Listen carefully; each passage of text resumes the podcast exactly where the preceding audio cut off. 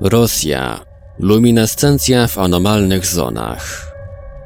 W 2013 roku ukazało się kilka nowych publikacji na temat stref anomalnych w Rosji. Co ciekawe, wszyscy autorzy zwrócili uwagę na dotychczas pomijany aspekt, a mianowicie zjawisko oświecenia gleby i roślinności odnotowane w wielu tego typu miejscach. Jego opisy są niezwykłe. Skąd bierze się anomalna łuna oświetlająca polany? I czy zjawisko to da się wytłumaczyć naukowo? Stanisław Jermakow w drugiej książce o strefach anomalnych, wydanej w Moskwie w 2013 roku, tak opisuje swoje zetknięcie ze świecącą polaną. To był wrzesień 1987 roku. Wraz z przyjaciółmi przeczesywaliśmy teren. Księżyc był w pełni, niebo gwieździste. Przeszliśmy przez pole skoszonej kukurydzy i wspięliśmy się na pagórek. Naszym oczom ukazało się wtedy morze biało-niebieskich ogników. Świeciły same, a nie odbitym światłem księżyca.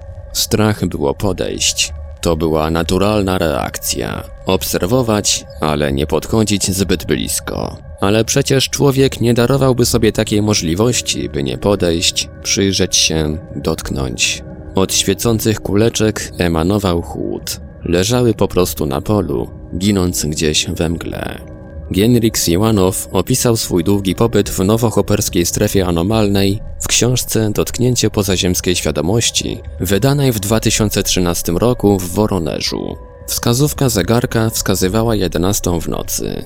Wziąłem radiostację i latarkę, po czym poprosiłem Wiaczesława Martynowa, by pozostawał w łączności. Wyruszyłem do strefy. Idąc znaną już ścieżką, dotarłem do pierwszego punktu orientacyjnego i zgłosiłem do bazy, że wszystko w porządku. Mocny promień latarki wskazywał mi drogę przez ciemny las. Do polany, która była moim celem, pozostawało około 200 metrów, kiedy nagle latarka zgasła. Znalazłem się w kompletnej ciemności. Próby reanimowania latarki spełzły na niczym. Przyzwyczajając wzrok do ciemności, zacząłem rozróżniać kontury drzew i po omacku ruszyłem przed siebie. Dostrzegłem nagle światło. To nasza anomalna polana świeciła.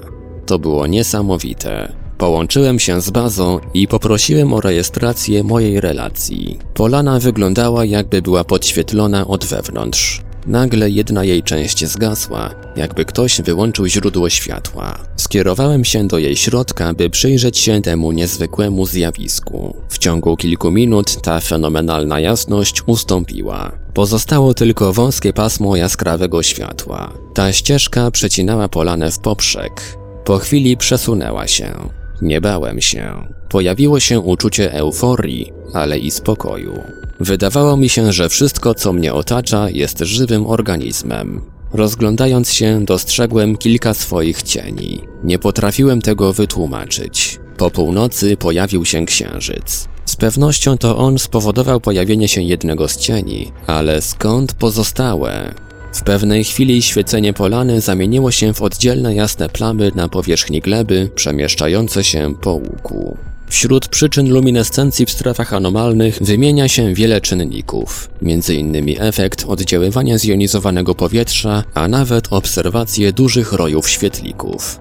Siłanow twierdził jednak, że to efekt działania pól elektromagnetycznych oraz emisji gazów, przede wszystkim helu. W rozpoznaniu geologicznym istnieje metoda mapowania stref tektonicznych ze wskazaniem na podwyższoną zawartość helu w wodzie lub powietrzu. Gaz ten związany jest z procesami zachodzącymi w głębi naszej planety. Siłanow wraz z pomocnikami pobrał próbki powietrza i gleby ze stref anomalnych, a następnie pompował nimi balony. Mimo to koncentracja helu w naszych próbkach była poniżej poziomu wykrywanego przez przyrządy. Pisał. Mimo to, analizując doniesienia z różnych stref anomalnych, można dostrzec wiele wspólnych elementów odnotowywanych tam zjawisk. Być może w przypadku świecenia mamy do czynienia z fenomenem piezoelektrycznym, czyli wyładowaniami powstającymi wskutek napięć tektonicznych. Czy wspomniani autorzy obserwowali zjawiska będące efektem działania procesów zachodzących poza zasięgiem naszych zmysłów? Świecące polany nie są może miejscami magicznymi w ścisłym tego słowa znaczeniu, ale na pewno powinny zostać kompleksowo przebadane przez uczonych.